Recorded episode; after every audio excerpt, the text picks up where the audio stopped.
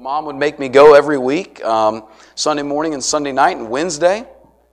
And I knew the me before my baptism. I knew the thoughts that I had. I knew the actions that I took. I knew the words that I said.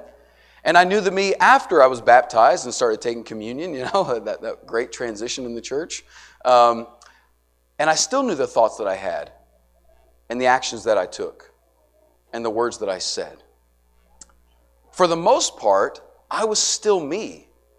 You know, over the course of maybe five to 10 years, things hopefully grow, but I was still me. I knew that.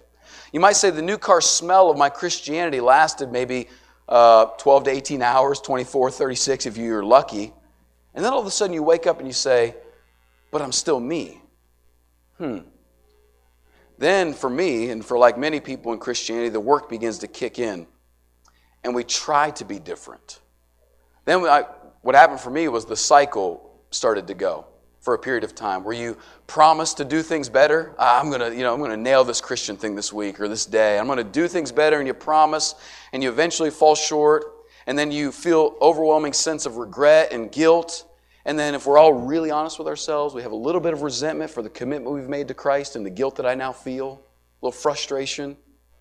Then we come back around and we make those promises again, and we get in this cycle which ends up being an old cycle with new behaviors. This old cycle of my life used to run this way, and now I've just added different behaviors, what I call Christianity, but I still have the same cycle. And you know why I think we have such a hard time, especially when we grow up in church, with this concept of Christianity being a new life, brand new? I think it's because we focus on ourselves so much. I think a lot of times when we talk about Christianity being a new life, what we oftentimes think about instantly is this sort of inner, immediate, surprising, constantly refreshing transformation that happens on the inside of us. And eventually we be honest with ourselves and say, this doesn't come every day. I don't, I don't constantly feel refreshed every day and brand new. And like, like sometimes I just feel like me. Hmm.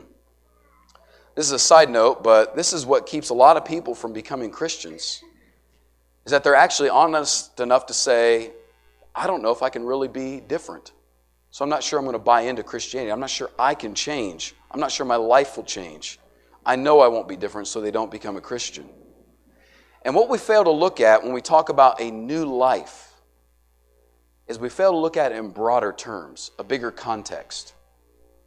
You see, this new life is actually a result of not just your internal state immediately going from lost to saved, or um, from broken to healed, or from sinner to saint, and all of a sudden you're just immediately washed and transformed, and everything's different. I've never felt this way before, and I'll never feel the old way again. That, that's internal, and that takes a long time. But actually, there's a new life that's outside of us a new world that now exists because of Jesus Christ, a new way, a new system of living, a new environment, a new culture, new rules, new laws, a new way that things are governed. In fact, Paul said we're not under the law anymore, but we're under grace. It's all completely new. And when you and I go and live in the new world, the new way that Jesus has taught us to live, you and I actually find ourselves becoming a new person day by day. It reminds me of kind of the underlying theme that runs through all of the, the novels that C.S. Lewis wrote, the Chronicles of Narnia. If any of you have ever read those, that series, I'm enjoying reading uh, through that series with my kids right now, my two older ones. Um, and Narnia is this wonderful, beautiful place, this, this amazing world that um, reminds the characters when they go there some of their old world, but it's so beautiful. There's different things. It's lovely to be there. Everybody has joy, and, and, and it's a great place to exist. And people access this world all kinds of different ways. They come to this world in unique ways, and when they arrive, whenever the characters arrive, there's, I believe, seven different stories, and they all arrive in Narnia. And whenever they arrive, they realize this is a new place. And the characters have to respond to this new world. They're still them. If you've read Lion, Witch, and the Wardrobe, there's Peter and Edmund and Lucy and Susan, and they show up, and they're still them in that world. They know who they are. But the newness of the world, they have to respond to it. And they find over time that they actually change. This happens for all of the characters in Narnia. And so, as these characters respond to the new world, its system, its method of operation, as they do this, they themselves change and become new people in Narnia. This is what I'm proposing as by way of introduction for us to do on Sunday night. Is I'm not going to harp week after week about how you need to have some inner explosion of transformation. Spoiler alert, that takes a long time in your life. What I want you to do is broaden your vision, your view, outside of just looking in your own heart to a new system, a new way of living that Jesus Christ has already established that you can discover. And as you discover what has been objectively purchased and bought and produced by Jesus Christ, you will then become a new person. So let's start that journey together. Tonight we're going to talk about a new freedom, a new kind of freedom. You know, freedom is an underlying desire in mankind. We, we love freedom. In fact, I think that's what gives America such a heartbeat, is because finally there's this group of people that just banded together and had this desire for freedom. In fact, freedom has become dangerously close to the idol of our culture. Um, we've talked in other times about how the definition of freedom has changed. I won't do that tonight. But there's an underlying desire for freedom that, res- that, that resides in all of humanity. And in our text tonight, we see a new kind of freedom that the world has never seen before. The world has never known this kind of freedom before. This kind of freedom that we're reading in Romans 8 1 and 2 has actually never been offered to humanity before Jesus Christ. It's kind of exciting. And this freedom is set in contrast, this new freedom is set in contrast to a very, very old problem, one that has existed since the fall of mankind. Paul calls it this simply in Romans 8 there's therefore now no condemnation. This is the oldest problem that man has ever dealt with condemnation. Um, so, tonight, two really quick things the reign of condemnation and the release from condemnation. Just those two things to think about, okay? I want to introduce you to a new freedom, a new way to be free that no one else can sell you, that no one else can offer you. In fact, everyone is trying to offer you a way, a path to freedom, but there is a freedom that no one else can offer you. But you've got to understand, first of all, the reign of your condemnation to understand its release. Now, um, at the risk of sounding a little bit, you know, simple-minded, I'm just going to confirm with all of you that we all here agree tonight that there's something wrong with the world. Everybody okay with that? Can I make that assumption? That there's something wrong with the world. You know, it's actually at this point that there's something wrong with the world, just that statement, that everybody agrees with. Religious people agree with that. Irreligious people agree with that. Conservatives agree with that. Progressives agree with that. Um, believers in a God, theists, agree that there's something wrong with the world. And guess what? Atheists, people that don't believe in a God, think there's something wrong with the world. Sam Harris is probably one of the most prominent new atheists, is what they're called today. Uh, you can, he's got a blog, you can read what he has to say. He himself who is probably the, most for, the foremost atheist in our culture in America today, is adamant that there is something wrong with humanity. He agrees that there is evil in the world, but he's just convinced that through social evolution, we'll finally figure it out. And if we all would just come together and, and evolve out of this through our ignorance, that, that, that our eyes would open to education and that we would just evolve and grow, we would stop having evil. Uh, that, that's what he thinks. See what I'm saying? Everybody, everybody says, yes, there's something wrong with the world. We all agree. Where we disagree is when we ask this question So, what do you actually think is wrong with the world? That's a fun question, right? What, what do you think? Ponder in your mind for a moment. When I ask you, What's wrong with the world? What is it? You know, everybody has an answer to that. Everybody, every group. And what's unique about everybody's answer, it's unique to this point that Christianity is the only answer that I've ever found that you can apply to yourself and the answer still holds up. Let me try to explain what I mean by that. Ask, uh, you familiar with the Occupy Wall Street movement? You guys heard of that? If you ask Occupy Wall Street people, this is a group of people that have banded together that believe that um, the concentration of wealth is the problem of our society. So if you go to these meetings, these gatherings, you say, hey, what do you believe that if we solve, the world will be, better? They would say the concentration of wealth, the top 1% of the 1%. If we would fix them, no one else would have problems. If you ask, um, you know, insert whatever race you want to, lives matter, whatever race you want to insert into that, uh, uh, you know, grouping, and say, what's wrong with the world? They would say it is the people that are not us that are hurting us. Now, you go to, let's say, uh, police officers, you know, people that govern our society, and say, what's wrong with the world?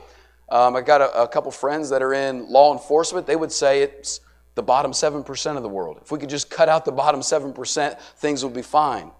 Ask um, a, a, politically conservative person, what's wrong with the world? They will point and say, if you just get rid of progressives, right? If we could just get rid of the left side of the aisle, this would all be solved. Is it too close to the election to say that? Sorry.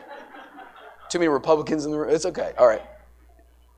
All right, let's do this side. You'll like this. Ask progressive, what's wrong with the world? Ask them. You know what they'll say? Sticks in the mud that won't change. If you would just change, we'd be fine, right? All right, one more toes. So if you're over like 40, you're good. Just take a breath. Ask millennials. You know what millennials are? Like, like 18 to like 35. Ask them, Robbie, pay attention. What's wrong with the world?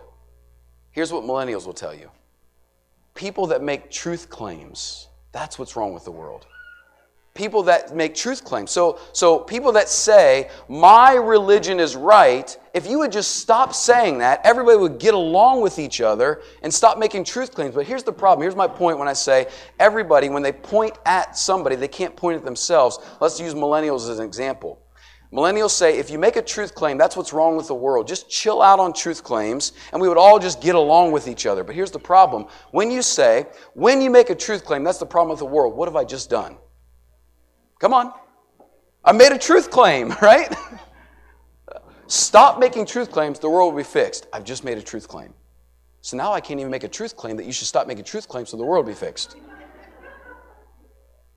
Do you notice the theme in all of those problems? If you listen very carefully, when you ask them what's the problem, they say, them, not us. Them. G.K. Chesterton, I've told you this story probably before, was a beautiful writer, early 1900s, lived in Europe, uh, was, he was a public intellectual, public theologian, was asked by a London newspaper to join and a bunch of other really smart people answering the question, what's wrong with the world?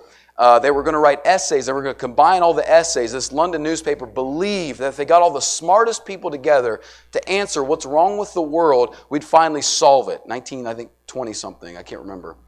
And he, here's his response, this beautiful essay. He wrote, Dear editor, you've asked what is wrong with the world. Me. Sincerely, G.K. Chesterton. He said, Me. You see, here's what Christianity says when you say, What's wrong with the world? It says, Us. Us. If in your Christianity you say them, not us, you've misunderstood Christianity. You don't get it. There's a universal problem with the world. Paul calls it condemnation. There's two words that come together to make this word. The first part of the word is judgment, which means you've been found guilty. Condemnation has first an understanding that you're guilty. The second part of the word is the actual sentence that comes down from your guilt. So there's two parts. What it is actually is this overwhelming guilt that the world lives under. The world, all of us, every person in humanity is living in condemnation. Life, you might say, on parole, always guilty, never released, constantly paying retribution for the wrong that we've committed, yet we're never able to satisfy this cloud of guilt that hangs over every human in the world. There's an ever present awareness of our guilt, and all of humanity is working to get rid of that guilt that, that is inside of us and around us. We just do it in a lot of different ways. Some people blame, like I was mentioning, it's them, not us. If I can get rid of them, my world will be fine. But what about your guilt? Some people overwork to try to balance the scale. So if I do enough good, I can balance the scales in my own life that it's finally even. Some people sidestep their problems with maybe charisma or social class. And some people numb the problem of condemnation with just distractions and indulgence. But constantly, people are trying to shake this issue of condemnation, and we can't shake it. What if Christianity offered a freedom from this condemnation that nobody's ever offered you before?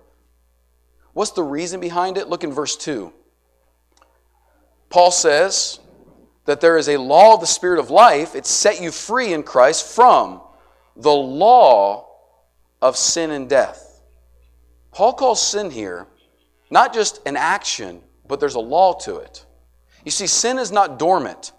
It's not this lifeless list of bad things that you're not supposed to do, but you can occasionally dabble in them and it's not a big deal.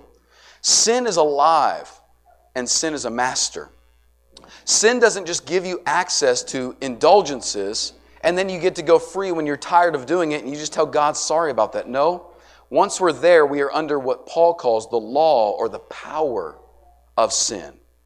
You're enslaved to sin. And sin has most certainly a master. His name is Satan. Paul calls this the law of sin and death. This doesn't mean that sin has rules, like you got to obey sin's rules. It means that it has a way of operating. Think about it this way when we say the law of sin, insert instead of sin, gravity, law of gravity. Now, we, we don't, when we say law of gravity, we don't think, well, like, what are the nine rules that I have to obey today to make gravity happy with me, right? No, look, I don't have a choice, right? I wake up, Gravity is operating, it's working right now. I am obeying the law of gravity because it, this is how gravity works. And when he says the law of sin, he's saying this is how sin works. You don't, like we sometimes think, just dabble in bad behaviors and then walk out and just kind of wash your hands and it's all good.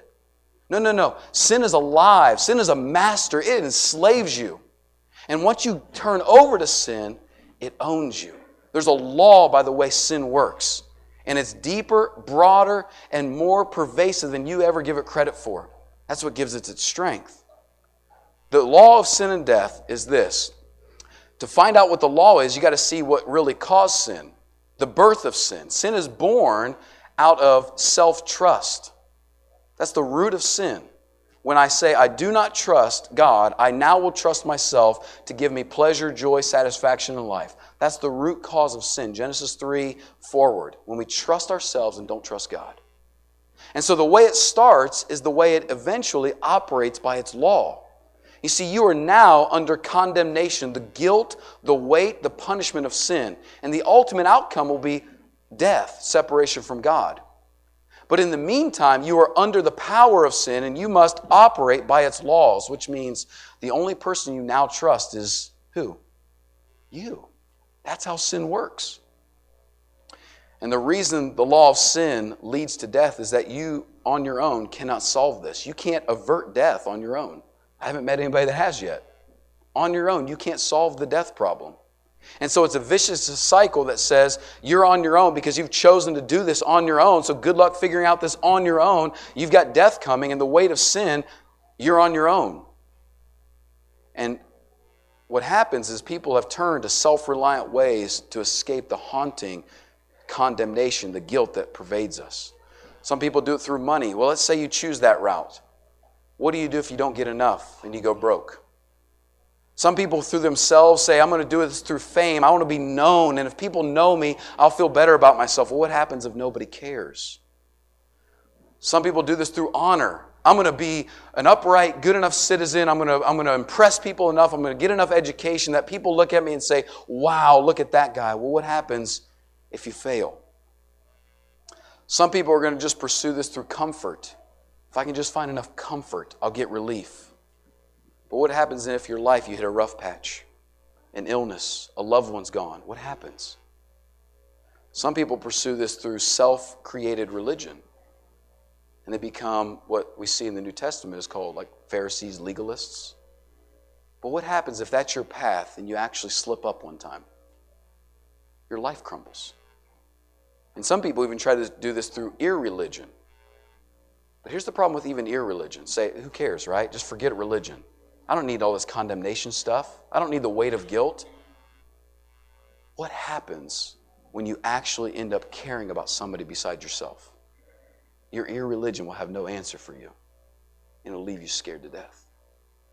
Worst of all is this.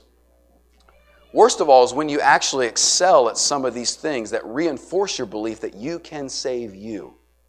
You get rich, you get famous, you get honor, you become ultimately religious, and people look at you and say, You've arrived, and all those scratches you have get itched, right? You feel good that you've solved the condemnation problem. What happens? Oh man, if God would be so kind to us to not let us experience self only success, that would be the kindness of God. So that we might actually be saved. What's the answer? Real quick. The release from this condemnation is a different law in verse 2. Not the law of sin and death. We've got another law that's competing with this, that's going to win. And it's not the law of sin and death, it's the law of spirit, the spirit of life. Again, not a set of rules, but a standard by which things operate. The, see, the spirit is the one who gives life. When a person gives up their spirit, like Jesus bowed his head and let go of his spirit, what happened to him? He what? He died, right? The Spirit is what gives you life. And think about Adam in the garden before he was alive, before he was animated. He was a pile of dust, right? He was dirt. What gave Adam life? Did Adam give Adam life? Did he say, I got this? And he starts like pumping on his own chest. He didn't do that, did he? God came down and breathed into his nostrils the breath of life. Who gave my three children? Who really gave them life? God gave them. Someone said that's good. God gave them life. Okay? So, who is going to give you life out of this condemnation? Will you? Only the Spirit. But how? How? Paul says it this way For the law of the Spirit of life has set you free where? In Christ Jesus. In Christ. This is Paul's famous go to line. He's meaning you better go to Jesus because it's in Jesus where this freedom from condemnation really exists. It's only in Him. But the question really is for this. Uh, like, you might know where I'm going because you've heard this before. But, but think through this with me, will you, for your friends that are not Christians? Because I want you to be able to answer them, help them, find the freedom that they're really longing for. How does another man who lived 2,000 years ago really give you freedom today? How does that happen? How? Well, it reminds me of a time when I was a kid. I was in fifth grade. Um, and my parents thought I was riding the bus home from school, but I wasn't. I was walking shouldn't do that, but uh, me and two friends were doing that, and we lived really close to this college called Muskingum College. We were walking through the buildings and going home, and me and my two friends, there was no one around, and they had these really low windows. And they had some really big asphalt rocks next to it. And so one day we picked up a rock and we, and as soon as we did, there's huge hill, and we just took off running home, and no one caught us. So the next day we shoo, psh, broke the window. Ran halfway down the hill, no one came out, we walked back up. Tried it again, and then ran home. Well, the third day, um, I had one friend who was not yet, uh, his 40 time wouldn't have got him drafted, let's say it that way. He was uh, a big guy. And shoo, broke the window, didn't run because we thought we got this figured out. And we whizzed another rock through the window and there had to be somebody knowing, he had to be standing right there because this guy, like, huge man, you know, I still see him as like this incredible Hulk monster, and comes running around the corner. And me and my other friend who were ready to run, shoo, took off. We made it out of there, but our third friend got caught. And, you know, it took about an hour. I grew up in a small town. And uh, I was sitting in the campus police station at Muskingum College. My dad was with me, pretty mad. And I didn't know what was going to happen. I mean, it was bad. They, they were talking about should we call, should we file a report? Should we take these guys to like, you know, talk to a juvenile judge? Like, like they were starting to talk big words, talking about getting the police involved. Um, and, I, and at that point, I knew I couldn't fix this. I was done. I was really scared. And the part of the story I hadn't told you yet was that my dad, just six months before that, for the first time in his life, lost his job from Muskingum College. Worked there for 20 years. And he was standing back on a campus with people that he had worked with where he had lost his job, where they downsized, they cut his job, and he was there. It was one of the most difficult times for him. And for him to be able to even go back there and stand there with me was big. And he was a, a you know, handyman, maintenance guy. And he said to the guy, he said, okay, um, if I'm able to just, you know, p- pay for the materials and fix it, why don't I just, why don't you just let me take these boys home and me and the parents will just take care of it? And the guy finally cooled off and he let us go home. And that Saturday, my dad went to the store and he got all the materials, the glaze, these were old windows, and took me up there. And I wanted to help, and he said, You can't, this is too dangerous for the job. You know, taking broken glass and then cutting glass. He had to get the, you know, the old glass cutter. He had to take all the putty out himself. It was a dangerous job. Um, tape the windows, take the glass out, put the gla- measure them, put the glass panes back in, put the putty in. And I stood there, and there were all these. I remember watching. There were all these uh, college kids. School was still in session, walking around, looking at him. You know, he had his old work clothes on, looking down on him. And I couldn't do anything to make this right. I just had to watch him fix it. And I'll never forget walking back to the truck. He put the toolbox in the back of our 76 Chevy, rusted out, and he shut the gate. And he just put his arm around me and said, Let's go home. And I couldn't fix it. I, I just couldn't. But he bought me freedom from that condemnation. You know what? I didn't care what that campus police said. I just wanted to be accepted with him. And when he accepted me and said, Hey, let's go home, he had fixed the problem. Okay. Jesus stepped in as a human being, as a man, fully human. Don't discredit that. And he lived with zero sin. He was free from the universal condemnation of sin, death, and yet he let himself die for you. How does that give you freedom? Number one, because the punishment has been paid for, you don't have to make up any stories anymore. You're actually free to own your part in this world and say, I sin. You can do that now without fear. You don't need to justify yourself anymore. You don't need to defend yourself anymore. You don't need to puff your chest up and have pride anymore. You can just say, It's been paid for. I can own my part. That's freedom. You know how free it is to be able to confess without fear of retribution? The weight of the world can come off your shoulders. That's freedom. It's been paid for. But number two, in Christ, you now have the only thing that will draw you out of the slavery of sin, the law of sin, and that's love. A love for you that is greater than you can even love yourself. You see, that's actually why we have such a hard time in our relationships, whether it's our marriage or friendships, because we are not convinced that we can trust people's intentions with our life. We are not convinced they love us like we love ourselves, and so we don't trust them. We, we, are, we keep distance from them, sometimes for good reason. But you ought to be convinced by Jesus Christ that there's nobody that loves you more than he loves you. And with armed with that knowledge of his love, you can trust his direction. You could submit to him and say, I'll follow you wherever you go. You can now look at Christ and know that somebody loves you more than you, and you can learn to trust him. And in doing this, when you trust him, he heals you, he frees you from the vicious cycle of self trust, and he ultimately saves you. That's a new kind of freedom that nobody has ever offered you. I'd love for you to have that. You can come as we stand and sing.